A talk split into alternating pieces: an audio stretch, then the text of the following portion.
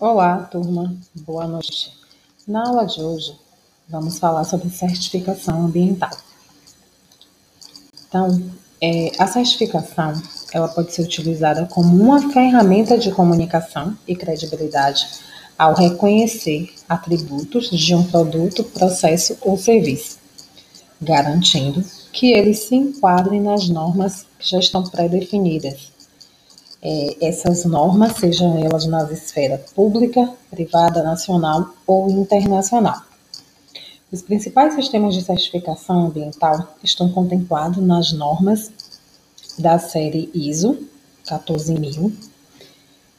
Logo mais, aguardo vocês para a nossa aula.